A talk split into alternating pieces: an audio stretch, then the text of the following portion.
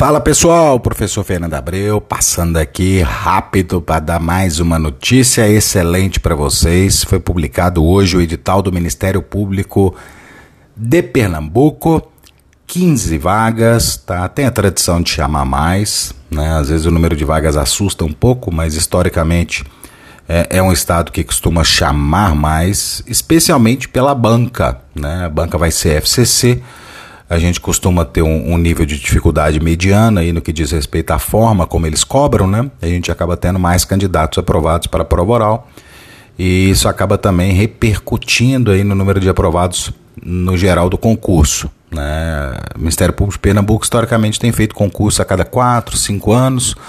Né? O, outro, o último já tinha vencido o prazo, já estava cantando a pedra desse aí desde 2020, né? Aí no meio da pandemia acabou atrasando tudo um pouquinho.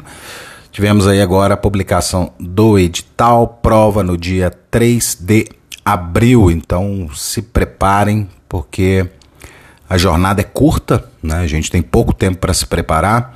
Amanhã a gente já inicia uh, a nossa turma de reta final. Vamos trabalhar em cima do edital, né, em cima do histórico, principalmente da FCC. Tem algumas peculiaridades no edital, né, principalmente ali medicina legal, né, não é muito comum se cobrar em prova de MP. A FCC às vezes coloca. Né, a gente teve, por exemplo, no MP da Paraíba.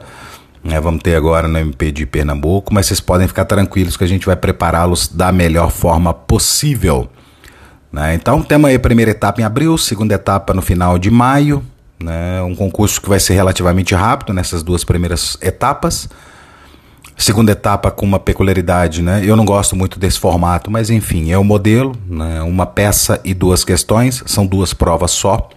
Né? A exemplo do que vai ser agora no, no Ministério Público do Tocantins, né? mesmo estilo, é, apesar de ser banca diferente, né? mas obrigatoriamente tem uma denúncia. Né? Então a gente já vai também dar umas uns pitacos aí de denúncia para vocês começarem a aprender ainda na primeira etapa, porque é uma peça que leva um certo tempo para poder ser bem compreendida, né, para ser bem estruturada.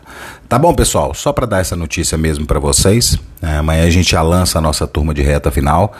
Vão ser 12 rodadas de conteúdo, aproximadamente 50 aulas, quatro simulados voltados para o estilo FCC para treiná-los aí, né, nesse pequeno intervalo de tempo, pouco mais de 70 dias até a prova, para que vocês consigam romper a barreira da primeira etapa e começarem a se preparar já para a segunda etapa, prova oral em setembro, se Deus quiser, no finalzinho do ano, vocês estarão tomando posse como promotores e promotoras de justiça no estado de Pernambuco. Beijo no coração de vocês, forte abraço e fiquem com Deus.